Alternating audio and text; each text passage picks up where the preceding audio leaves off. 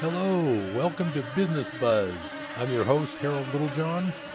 Harold Littlejohn, CPA of Mangrove, Mangrove Avenue fame. Sorry about that. I just sat down. I'm having a very busy day, but always a nice chance to talk to you and try to educate you. I'm got a lot of interesting stories today, a lot of interesting articles. We're going to talk oh, we're going to talk stocks, we're going to talk cars, we're going to talk tax, we're going to talk wages, we're going to talk debts, we're going to talk the upcoming elections a little bit, how it relates to the tax new tax law. And if we get to it, I'm going to also talk to you about some other interesting topics. So it's going to be a real fun uh, show today. I'm looking forward to it. I hope you are. It's another great February day in Chico, always pleasant, and the weather's been uh, fairly cooperative, so it's been pretty nice. Well, I was going to start. I try to start out with a local story because this is since this is business buzz, and I'm a local CPA here in town. I've said before, there's lots of good tax professionals. It definitely pays to talk with one. I'm one of them. There's a lot of them. I wouldn't go it alone if you have anything complicated. There's so many twists and turns with tax choices and opportunities. I just hate to see anybody try to go it alone when they could be hiring a professional for not always that high of a fee. As far as fee setting, it's it's really good. I just talked to a new client today, and this person you know, asked me what the price range would be to get the tax done because she had never had taxes needed to be done before by a professional, but now she's got a few more complicated issues. And, you know, it's so easy. So just pick up the phone, call some tax people, tell them a little bit about what your situation is, and find out how much it'll cost. It might not be as expensive as you think. I have seen quite a few new clients this year, and I got to admit, when they do their own tax, there's some real botched up taxes I've seen Nothing personal against them, of course. It's a complicated subject. If you don't know it, you're not going to know how to do it. I've been doing this for over 30 years on a pretty much a daily basis. So it comes naturally to me. You might be a contractor who builds houses. I wouldn't have the slightest idea how to put up a wall, but you know how to do it. And it goes for the saying that you got to hire a professional, just like the people need to hire you. I need to I need to be hired and there's very there's some people that brought in their self-prepared taxes from the year before and as I was helping them figure out 2017 it's like oh you have I don't know I don't remember exactly it was a small refund or they owed money. But last year they'd gotten all this money back. So I dug into their paper copy or their PDF I can't remember if it was on my computer but they had gotten me a copy of 2016, and lo and behold, I looked at 2016. The large $12,000 mileage deduction had been taken in two different places on two different pages. If the IRS does look at that tax return, they're going to see that there's an obvious duplication of a very large deduction, and it could very easily turn into a, an exam where they would say, "Hey, show us this 24,000 of miles, and when you can only show them the 12,000 of miles, they will adjust, they will add the tax, they will definitely add interest. Interest is pretty much mandatory because you had the use of the money, but they may or may not add penalties depending on number one, the dollar amount of the extra tax, and number two, whether it looks like you did it on purpose or whether it was just an inadvertent overlooking overlooked error. So there's lots of factors that go into this stuff, but I really cringe sometimes when I see what people actually send in when they self prepare their taxes and they really shouldn't have. A general rule of thumb for me is if you've got anything involving large employee business expenses or a Schedule C where you're self employed or a Schedule E where you own rentals, or if you have moving expenses moving to a new job location, those are just four examples of things where it's likely that the tax savings, or at least the being correct in your tax prep and avoiding a future audit, it's likely that any one of those four pages, a professional's help could save you as much tax as you'll end up paying in a fee over and above the software you have to buy. I'm pretty sure you won't get free e filing if your tax return involves a business or a rental. I believe that the free e filing you can do through the IRS for federal and through the Franchise Tax Board for California is for a easy form where all you have is wages and maybe a little bit of other income like interest income. I don't believe you can file for free if it gets complicated. That's just what I think.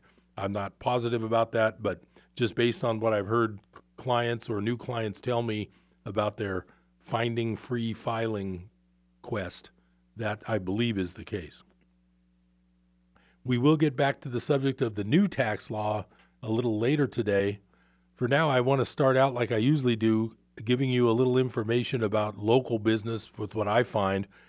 I deal with local business people, but I like to look for articles that are local oriented, and I usually find them in the Chico ER because they have a business section. If you read the Chico ER regularly, you may have seen this already. I looked it up and I thought it was interesting. I'll preface this with if you've been listening to my show in the past, you know that I'm not a huge fan of e. Uh, I can't remember his first name, Musk, Elon Musk. He is the founder of Tesla. He's founder of SpaceX. He shoots rockets into the air that don't always go anywhere. And my point with Elon Musk is that anybody's welcome to correct me if I'm wrong because I love to learn and I love to be corrected. I don't think I'm wrong. I don't think his, any of his businesses have ever turned a profit. That's just my initial feeling uh, based on all the reading that I have done. But the interesting article that came up in the Chico ER recently is called Tesla Liking Chico More. When I first saw that, I thought, wow, does that mean they're going to build a plant in Chico and we're going to add 50,000 jobs? But no, that wasn't the case. What it was was they are looking for a place to put what's called a supercharging station. Now, I'm assuming that that means because it, the article does mention that there's already chargers located at Sierra Nevada and a couple other places here in town. I'm guessing that a supercharging station, based on this article, is a station where you can completely recharge your Tesla battery engine in 45 minutes. That's what I seem to have read here.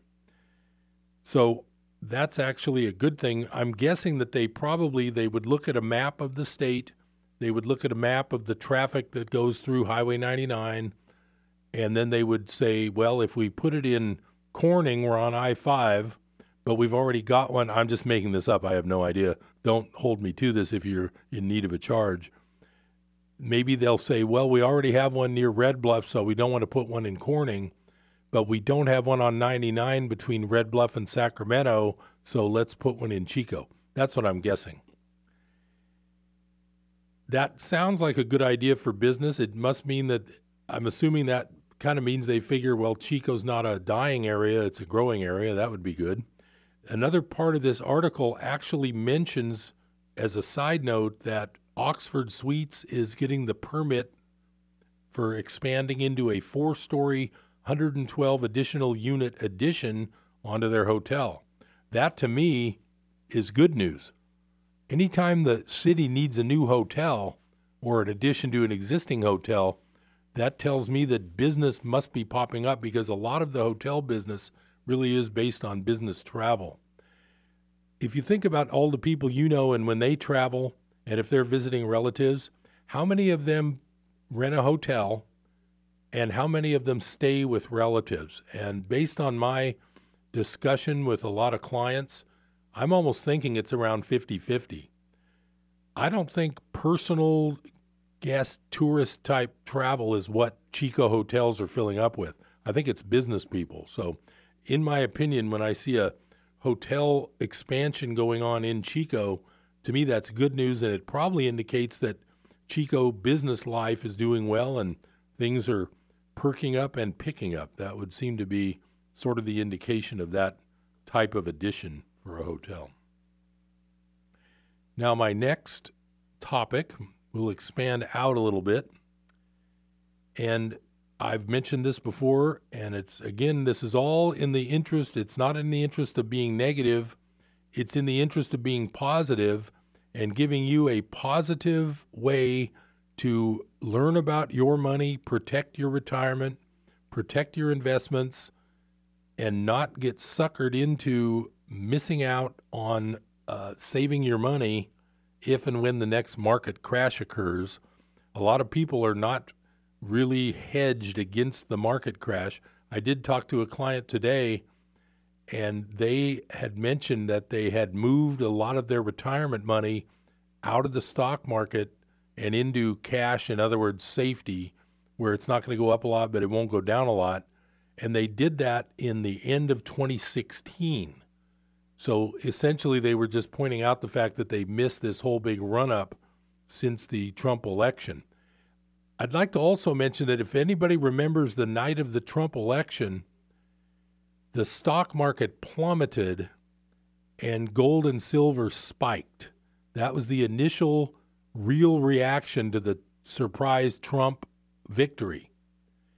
Within, I think, four or five hours of that surprise victory, the stock market completely reversed and headed upward and really never looked back for any real amount. And gold and silver basically headed south and didn't look back since then for any amount either.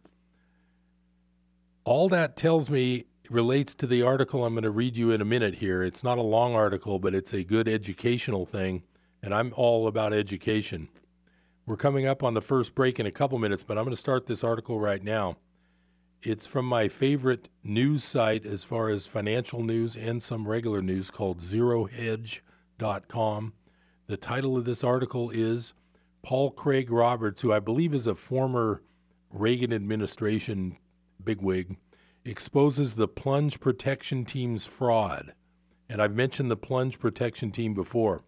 I'm just going to read some of this and then we'll kind of discuss why it matters. And this is talking about after the big downturn in stocks at the uh, earlier in the month of February here.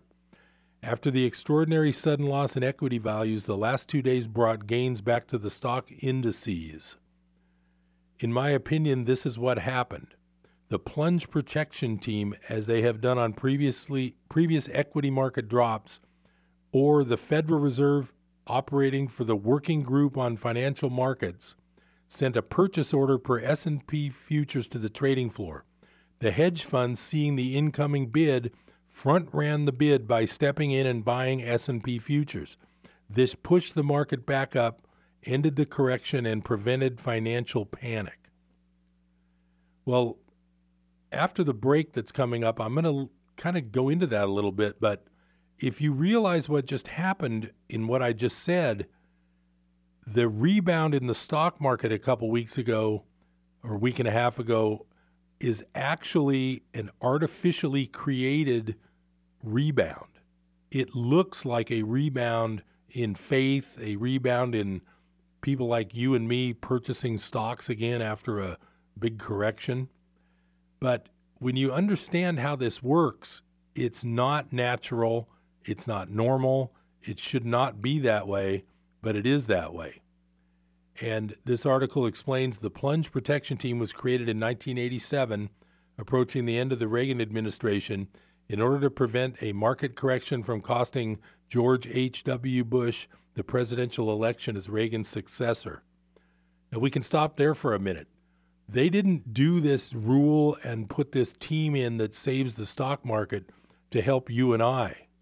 Just like this article mentions, this was done in order to make sure the incoming president didn't have a hiccup in his voting uh, election situation.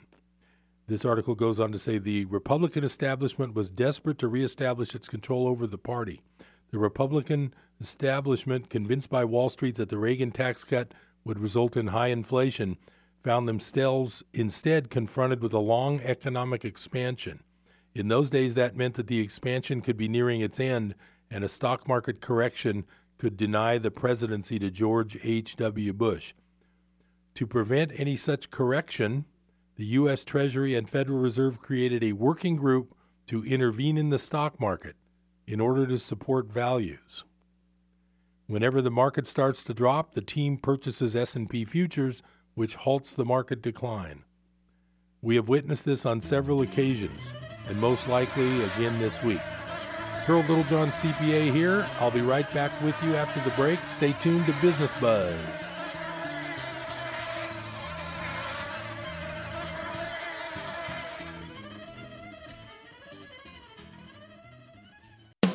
Here's Rick Boxx, founder of Unconventional Business Network, formerly Integrity Resource Center, with today's Integrity Moment.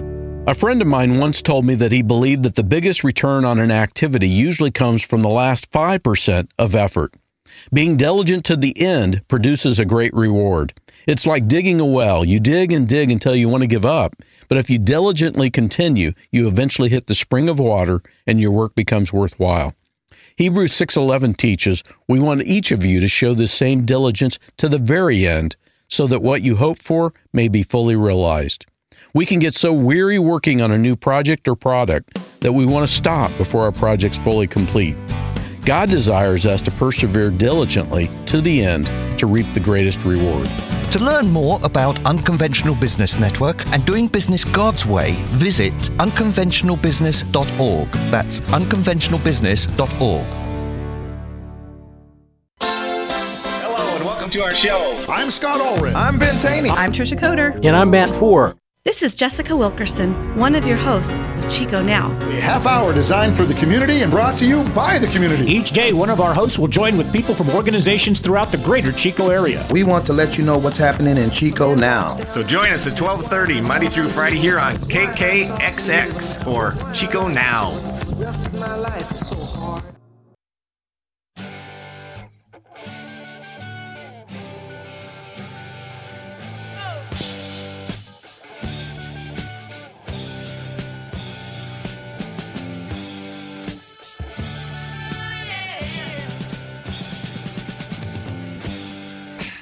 Welcome back to Business Buzz. Harold Littlejohn, CPA here.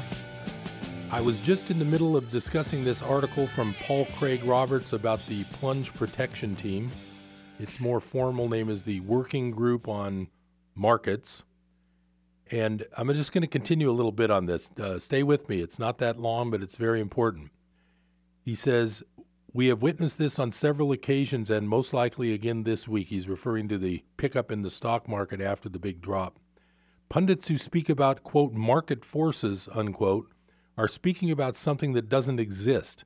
Market forces are the interventions that support existing values with money infusions. How long can the fraudulent valuation of equities continue? My sometimes co author Dave Kranzler and I think it can continue until the dollar as reserve currency comes under attack. Neither of us believed that the fraud could be perpetrated this long the two other world powers, Russia and China, are moving away from the US dollar, but the consequence for the dollar could still be in the future. In the meantime, liquidity supplied by central banks and the interventions of the plunge protection team could send equity prices higher. So, the reason I read that article is that you have to realize that there is no real what they call price discovery. In other words, in the in the picture of the real world, the reason we have markets, the reasons we have exchanges, the reasons we have commodity exchanges, whatever, the reason we have those is what's called price discovery. It enables a large group of buyers and sellers to come together somewhere, and that place, whether it be the New York Stock Exchange or the Chicago Mercantile Exchange or the New York Metals Exchange, those places are the places where price discovery is done. Between a million buyers and a million sellers, let's just use the example of pork bellies, which I believe is where bacon comes from. If you go to the Chicago Mercantile Exchange and you look at the pit that trades pork bellies, if you have thousands of buyers and thousands of sellers uh, with an open outcry bid for buying and selling, that is what makes price discovery. That's what tells you what is a pound of pork bellies worth. The problem is when we have things like this plunge protection team, coming in with printed fake endless money that they can print because they run the printing presses and they come and stop a market decline with printed money buying S&P futures and then the computerized algorithm hedge funds see that purchase coming in and they buy up to augment that that is what makes a market correction these days it's not a price discovery well to be honest it kind of is in a way but it's an artificial price that's being discovered it's a price that's desired by the people in charge who print the money. I'll ask you, do you really want to have your savings and wealth in that kind of place? Personally, I don't, and I never have. I've been very conservative. I have not shared in the big run up, but at least I haven't suffered in the 40% decline of 2008, uh, the 50% decline of 2000, and the upcoming decline, of which I can't tell you the exact percentage, but the last time the S&P 500 in 09 stopped at the number 666. So if another big one comes, I'm going to bet on 666 and I'll probably buy right when it hits 666, knowing the people who control this thing. So the reason why that article is important is because the next article I wanted to share with you is very, it's almost comical when you hear the title. So, this is the New York Stock Exchange most iconic stockbroker admits he's, quote, never owned a share of stock in my life. And it shows this picture of this old gray haired guy. He almost looks like a like a university professor. He's got the bald head with the white hair uh, almost like an Einstein looking guy with glasses on. And uh, the, art- the article's short. I'll just read you a little bit. The 60 year old trader is perhaps the most iconic face of the New York Stock Exchange and the U.S. stock markets, as the trader's Einsteiny look can be relied upon as a real time indicator of sentiment, be it anguish, anticipation, desperation, or triumph. His name's Tuchman, T U C H M A N. It was is without doubt the most photographed person at the New York Stock Exchange. And I'll abbreviate that with NYSE. The floor of NYSE is the greatest office on earth. This is quoted by him. It has energy, people. These are hallowed floors. It's 120 years old, and every president, every head of state, celebrities have walked this floor. What goes on on this floor will affect world finance on a daily basis, and I'm in the middle of it. I love that. And once my face becomes what it's become, I love that part of it too. What does Tuchman do? I am the eyes and ears and the conduit for trading and point of sale of buying and selling stocks for customers. It's very simple. If grandma in Kentucky wants to buy 100 shares of XYZ, she calls a broker at Charles Schwab and says, I want to buy 100 shares of XYZ. The broker generates the order. It gets sent to a machine on the floor of the NYSE. That machine will route the order to me as a broker into my handheld, which I then route to the market maker, and the order enters into the public market. I don't have to talk to a person. Electronic markets are all fine and good to a point. What makes what I do so powerful and meaningful and still so important is the human factor on the floor of the stock exchange. We have brokers, human beings, market makers, the human safety net set in place to protect against unruly volatility, artificial intelligence. People see us here and they know a human being is watching over their money and their market. That's what makes a difference. That's why I'm still here. However, a seemingly innocent question a little later in the Washington Post interview raised a few eyelids. Quote, Do you own stock? Answer I have never owned a share of stock in my life. I do not eat my own cooking. Funny thing about money, if I started to worry about my own profit and loss, I would be less concentrated on my customers' well being. Also, I have two children in college, so I don't have any money to buy stocks. The Washington Post reporter seems truly stunned and asks in disbelief, You must have some investments. Answer I invest in my family and my kids. My kids will graduate college without any debt. That is my investment. Welcome to real, this the article says, Welcome to real world America and where the real world wealth effect does not trickle down. So anyway, I just thought that was really interesting because this guy who's been working the New York Stock Exchange floor for 60 or he's 60 years old, I guess. He's probably been doing it for 40 years. Has never bought a share of stock in his life. I thought that was pretty interesting. I hope you I hope you enjoyed that too. Moving on, since we're talking about business, business includes workers. If you're a if you're an employee, you're in business also. You just happen to be paid via a paycheck instead of directly from uh, customers. But your customer, the one you're selling your services to, is your employer. So that's business just as well as anybody else. The article I've got here is called How the Fed's Inflation Policies Crucify Workers. And the, the gist of this article is based on every month pundits comment on average wages. But median, median wages best explain how the Fed's policies crucify workers. So, what this article is saying is that if you listen to the headlines and CNBC and Fox and CNN, all you hear is uh, the average wages are going up. Here's the problem the average, they don't tell you what kind of average. The average they're usually talking about when they want to make things look rosy is the mean. The mean is the one that you think of as the true average. The mean is you add up all the scores and divide by the number of scores, and your answer is the mean. So I'll give you a quick example. If you have three scores, one is 10, one is 20, and one is 30, in order to find the mean, you I'm going to use a different example. You have one is 10, one is 20, and one is 60.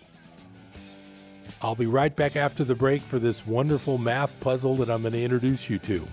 Stay tuned to Business Buzz. This is Harold Littlejohn, CPA. See you in a minute.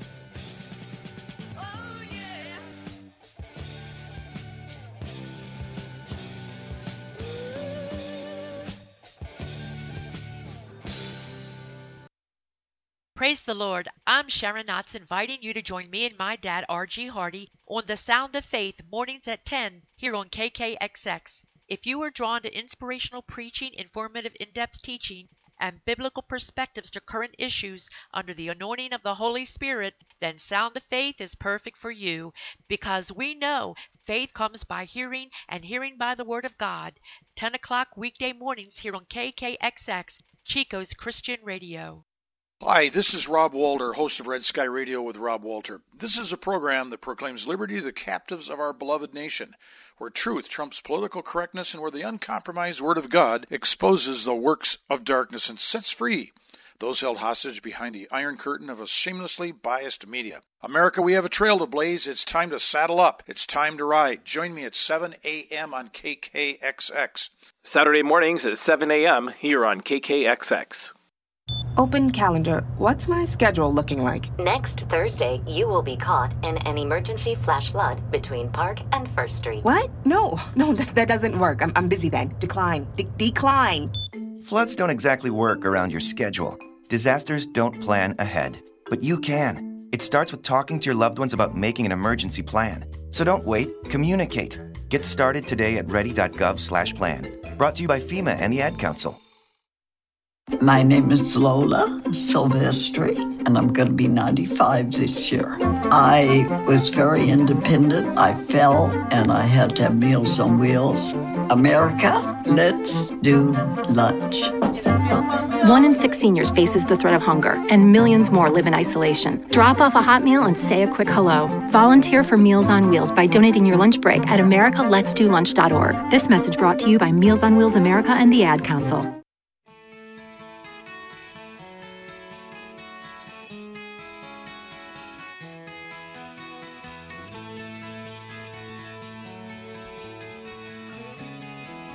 Welcome back to Business Buzz. Harold Littlejohn, CPA.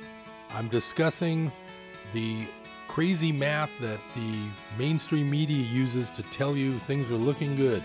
When they say the average wages go up, I'm trying to explain this, and here's the way I'm explaining it to you.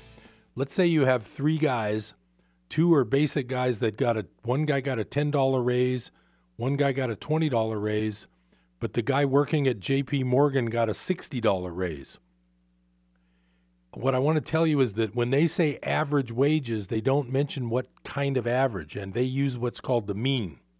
In our case here, we have three guys with a total of 10, 20, and 60, that's 90. If you divide that by the number of no, the number of things we just talked about, which is three, the average wage increase in this example, if you use the mean like they do on television, is 30. Here's the problem. What's really a better what's I mean they're they're different and neither one is perfect, but which average would be better? The mean which I just described or the average called the median? What the median does is it does this. It tells you the number out of a series of numbers of how many are below it and how many are above it. And the median is the one in the middle of that group of numbers. Now, if we take our three guys, one guy got a $10 raise, one guy got a $20 raise, and one guy got a $60 raise, that's a total of 90. And remember, the mean was 90 divided by 3, that was 30. The median raise in this situation is only 20 because 20 is the example in the sample where there's the same number of people below it as above it. So, what I'm trying to say is that the median is probably the best way when you're talking about a nation of 300 million people, of which I'm guessing 150 million are employed, because I do know that 90 million stopped looking, and the last time I read about it.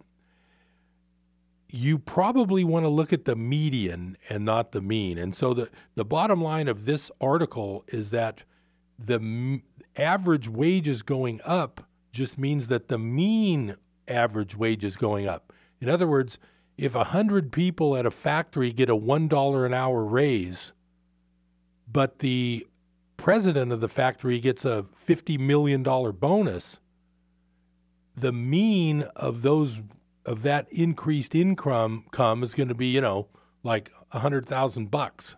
That would not be an accurate reflection of the true increase in the wages because if you took the median, you would obviously have an equal amount above and below $1 would be the $1 guy, one of those guys would end up being the median. What I'm trying to say is you can't believe these statistics you hear. They're totally skewed to make it sound like the economy is doing well when it may not be doing as well as they say one of the main things is is that why would they want to keep telling you the economy is doing well?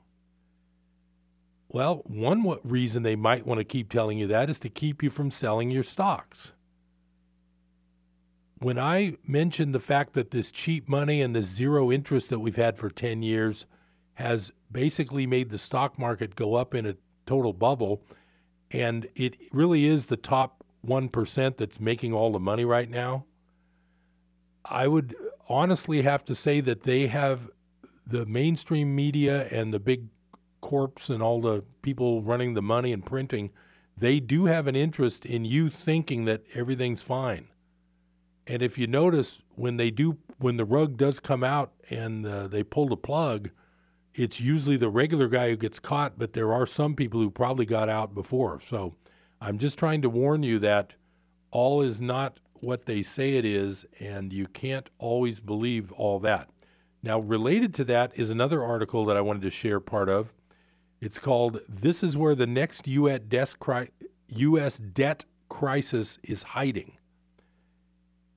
And I'll just start off and introduce it this way. As the Federal Reserve reported most recently two weeks ago, U.S. consumer non mortgage debt has never been higher. As of December 31, 2017, U.S. households had a record $1 trillion of credit card loans, a record 1.3 trillion of auto loans, and a record 1.5 trillion of student loans. Those are the three big categories here that is non-mortgage debt. Among these, credit cards and auto loans in particular have been experiencing accelerated delinquencies. As a result, finance companies and banks have been increasing bad debt provisioning to build balance sheet reserves due to expectations of rising defaults. The chart below illustrates the highest reported net charge off rate in years. So the net charge off rate is back up over the rates back in 2014 and all the way through then and now. The point of this is if the economy is really, really doing well, why is the charge off rate of credit card debt going up? And this article has a lot of um, good charts. It shows actually the good one shows the charge off rates from 1985 to now. And the little blip now that's heading upwards is just a minor portion of the large chart. But the giant blip and the giant peak of charge offs was at late 09 early 2010. You all, everybody remembers those wonderful years when the housing market collapsed. They had to bail out. Lehman Brothers collapsed. They bailed out all the banks. We printed 12 trillion dollars and sent it to European banks so that the rich guys didn't lose all their money. That's that was 09. What this is saying is that when you look at the statistics behind the headlines that they'll read you on the you know mainstream news like I've talked about, it's not necessarily a super rosy economy right now, and you you got to be careful with how you're thinking. You can't go along thinking everything's fine and not protect yourself. I just consider my main business to be the the voice that tells you, wait, think about it, and make sure you're not listening to only one side of the story because the one side of the story you hear all the time is everything's fine, leave your money right where it is, don't change anything, don't take your money out of the bank, don't and definitely don't buy Bitcoin for heaven's sake. Now keep in mind I'm not a financial advisor and also anything I tell you about investments, I'm just sharing with you my opinion. You need to do your own diligence. And if I mention tax type things and tax advice, I'm just telling you what I believe as a tax preparer and an individual. You need to contact a professional. Don't rely on what I'm telling you. And especially with a brand new tax law, they happen every 30 years. Uh, I may not have read every line of the new tax law and had it all memorized by now, which is absolutely true. It's pretty large, it's got a lot of little twists and turns. I'm learning a lot as we go. It's only February. I don't feel like it's good to rush into anything, but I'm learning as I go with a lot of new tax law and the the basics and the gist of it I've definitely got down. There are a few fine-tuned little details that I'm still in the process of learning and looking up and I'm going to be attending some seminars to learn even more. What I'm trying to say is you have to talk to a professional. Don't rely on me or anybody else to just tell you what to do. Your situation is unique uh, not everybody has the same situation. Now, back to the subject which I've been on lately because with tax season underway, I'm seeing it every day. It's the new tax law. It mainly affects 2018. The 2017 that we're working on right now has most of the same old law. 2018 is the year that we're in now, and that's the year that has all these new tax laws going into effect my concern or my, my interest in this right now, and the reason I mentioned earlier about the midterm elections coming up in the fall, everything I'm seeing with all of my clients is basically a tax savings for virtually everyone. There are a few special cases who are not getting tax savings. There's a couple cases that are actually getting tax increases just due to bad luck from their particular situation with a particular type of tax reform in this new ta- tax law. But those are very few and far between.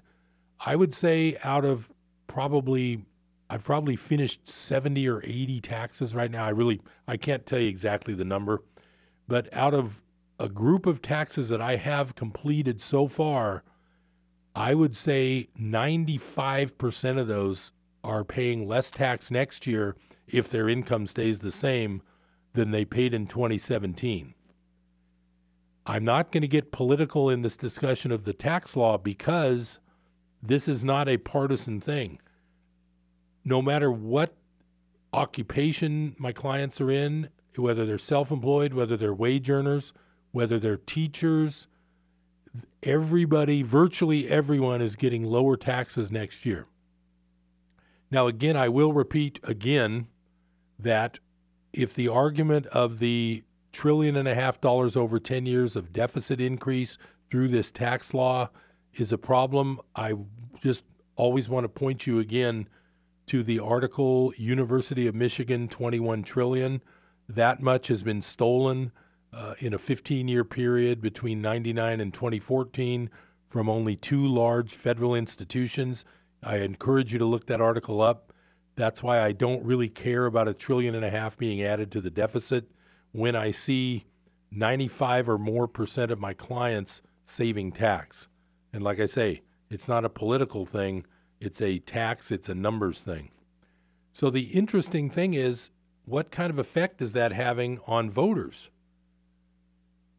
I'm going to be coming up on another break here in a minute, but I want to pose the question if we have a very important midterm election coming up, could a anti-Trump voter become more, less of an anti-Trump person if his accountant tells him that next year he's getting $3,000 more to spend on something that he's been wanting but he could not squeeze that extra 3000 out of anywhere due to his like we talked about before credit card debt all that. Breaks coming up. I'll be right back in a minute. This is harold littlejohn cpa stay tuned to business buzz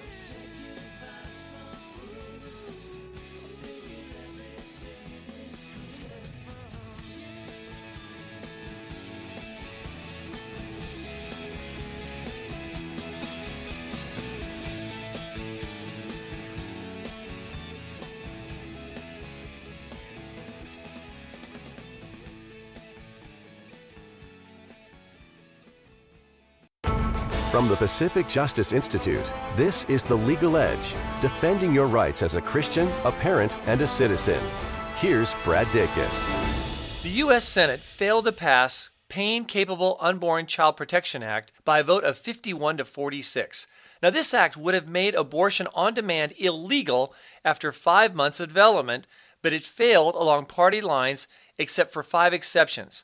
Three Democratic senators supported the bill, and two Republican senators refused to support the bill at a time when a majority of Americans have recognized that dismemberment of a baby in the womb is just plain wrong. With many Senate seats up for grabs this November, please pray more humane pro life senators are elected.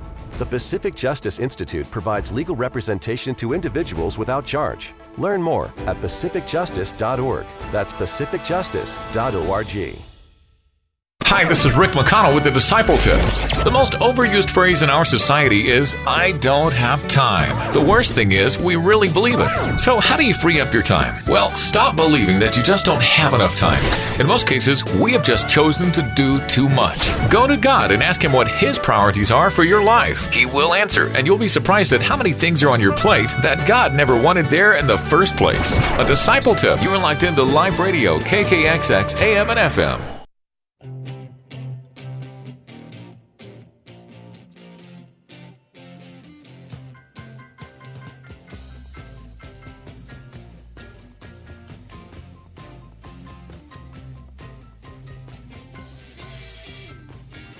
Hello, Northern California. Harold Littlejohn, CPA here.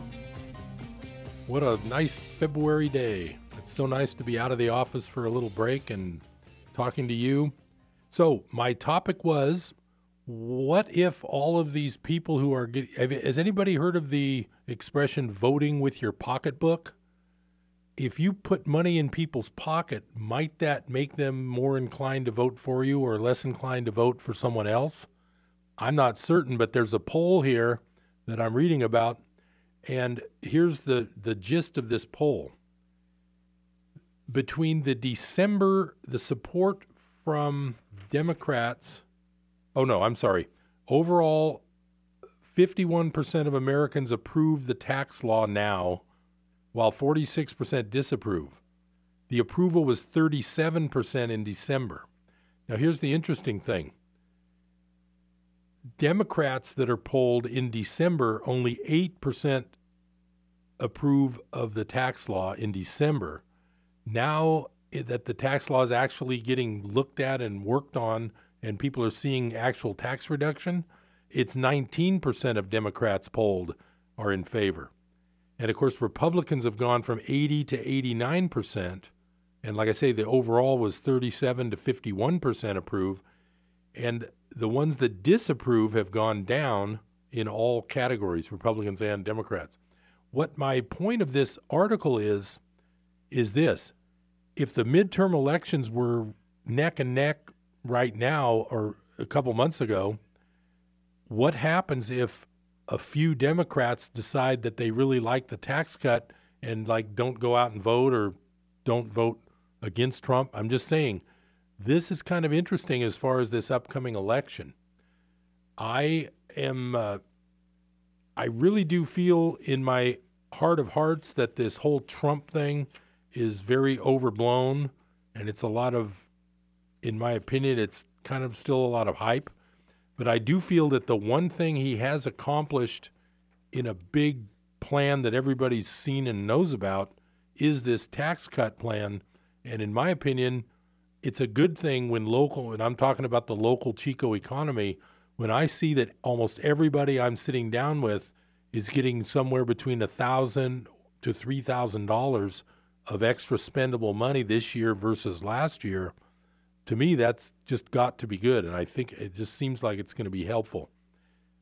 I'm not positive. I can't predict the future, but it just seems like a good thing when people who work hard and are trying to save some money are a- actually able to get more money in their pocket due to this new tax law. So I'm kind of excited.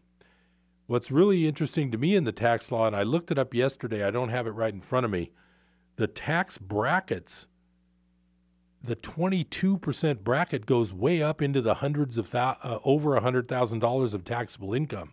That's a pretty low bracket. It used to be 25 started at 75,000 and now the all the way from 75,000 I believe to about 130 or 40 of taxable income which translates to about 160 of total income people with 106 uh, married couples with 160 of total income based on these brackets never exceeds a 22% federal tax.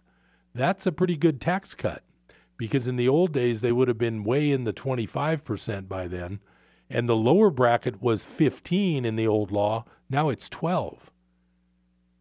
That's a 20% decrease in a bracket for a lot of people. I will have to say though don't assume you're getting a tax cut until you've talked to a professional or you've done some good due diligence of your own. There's lots of other factors that come into play. The people who have not had as big of a tax break as others are people without children. The reason is the exemptions are going away, which is $4,000 per person. So that's an $8,000 deduction loss for a married couple with no children.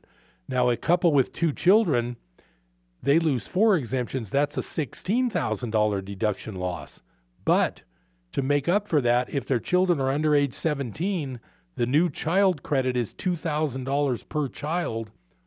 So that family would get $4,000 in place of an $8,000 loss. It's kind of complicated. That's why you need to talk to a professional. The bottom line is some people are getting tax cuts in the thousands of dollars. I'm not saying whether it's good or bad to reward people for having more small children, but that's the way it's working out in this tax law. And some of my clients are getting major tax savings due to that feature. A couple other things I want to go over today before the end of the show here. One of the more common problems, questions, things that come up for my clients has to do with real estate and the taxation of real estate when you sell a property. So I'm going to just quickly go over some of the highlights of that.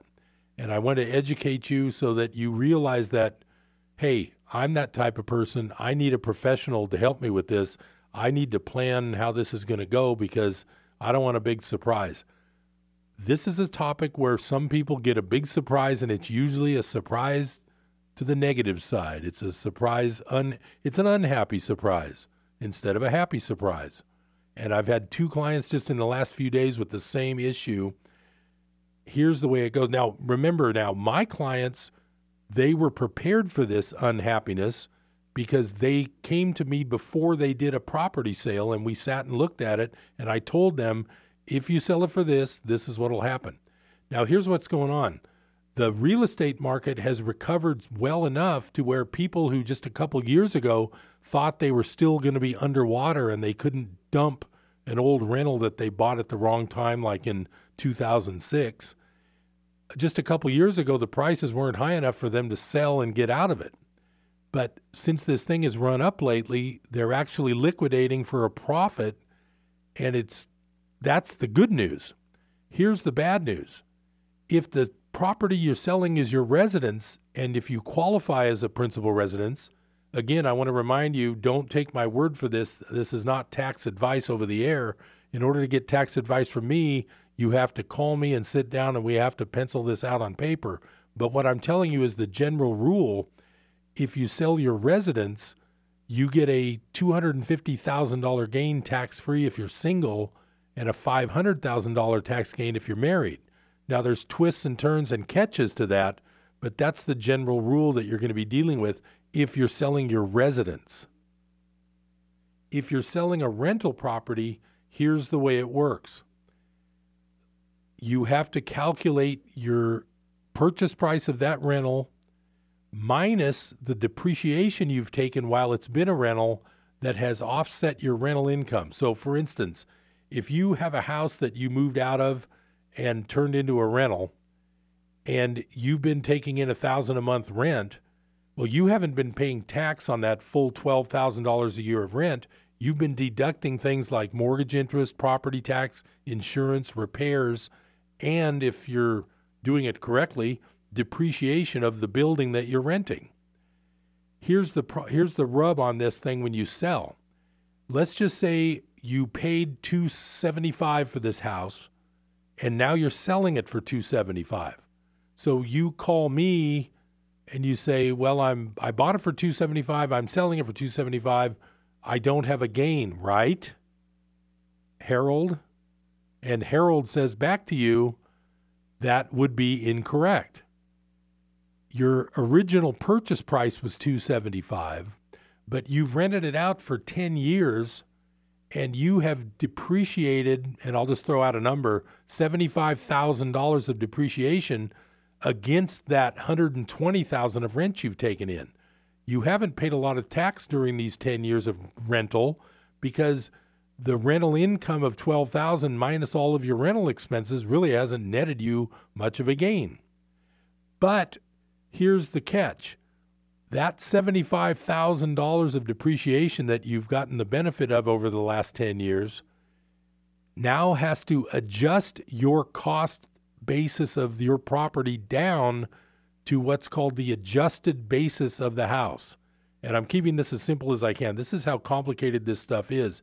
But if you can just follow along with some of the basics I'm telling you, your adjusted basis in this house is the 275 you paid minus the 75,000 of depreciation that you've used over the last 10 years as in the rental period. Now when you turn around and sell that house for 275, your tax gain is $75,000. It's the selling price minus the adjusted basis which is only 200. What I'm trying to say is that this is exactly the scenario that happens very often but if the client of mine is smart enough to call me before they go to sell this house, I will tell them how this works. I will let we will sit down and we will run numbers and I will tell them if you sell this house for 275, you will have X number of dollars of tax. And let's just call it um, oh off the top of my head on that kind of numbers, I'll call it uh, $22,000 of tax. Here's what ends up happening.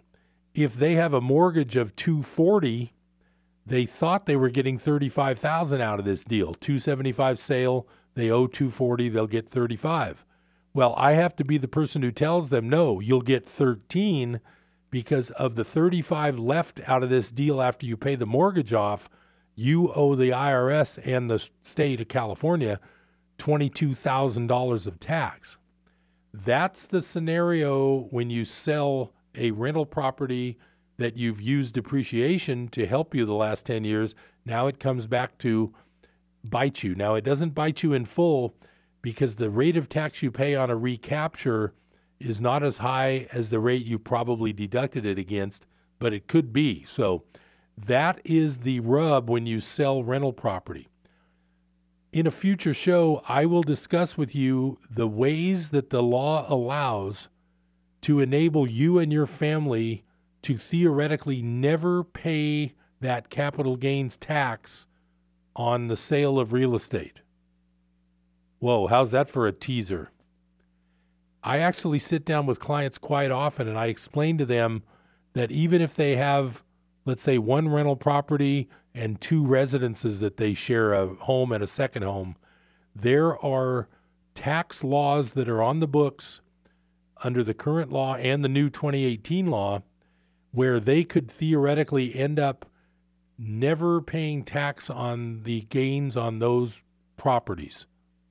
Now, I'm just going to make you listen to upcoming shows in order to find out my answer, or call me 895 3353.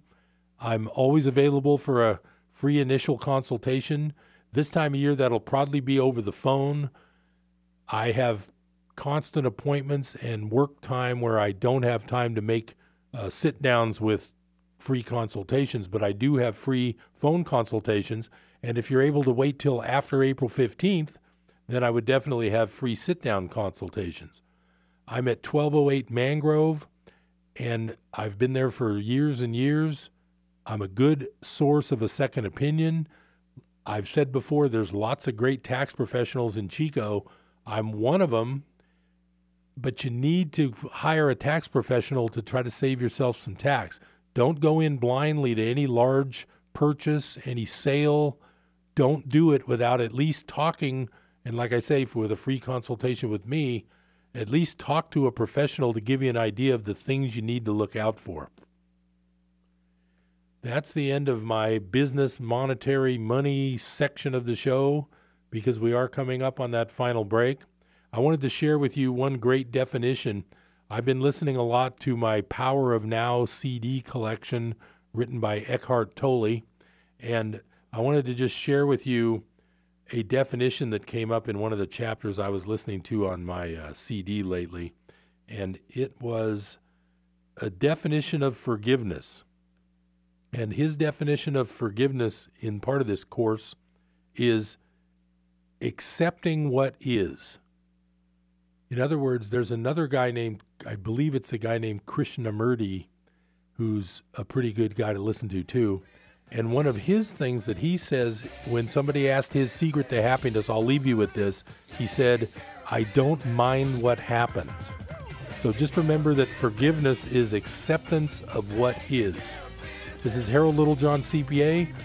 Thanks for listening to Business Buzz. I'll be talking to you soon on another show. Stay tuned every time you can and enjoy KKXX. Bye for now. KKXX Paradise. K280 GL Chico. And K283AR Chico Yuba City Marysville with SRN News, I'm Keith Peters in Washington. The Trump administration is going to propose regulations to ban all devices like bump stocks used in last year's Las Vegas massacre. President Trump says he's taking action as a follow up to the Las Vegas shooting deaths of 58 people last October. I signed a memorandum directing the Attorney General to propose regulations to ban all devices that turn legal weapons into machine guns. He made the announcement to curb the use of the rapid fire devices during a ceremony recognizing bravery by the nation's public safety officers. Greg Clugston, The White House.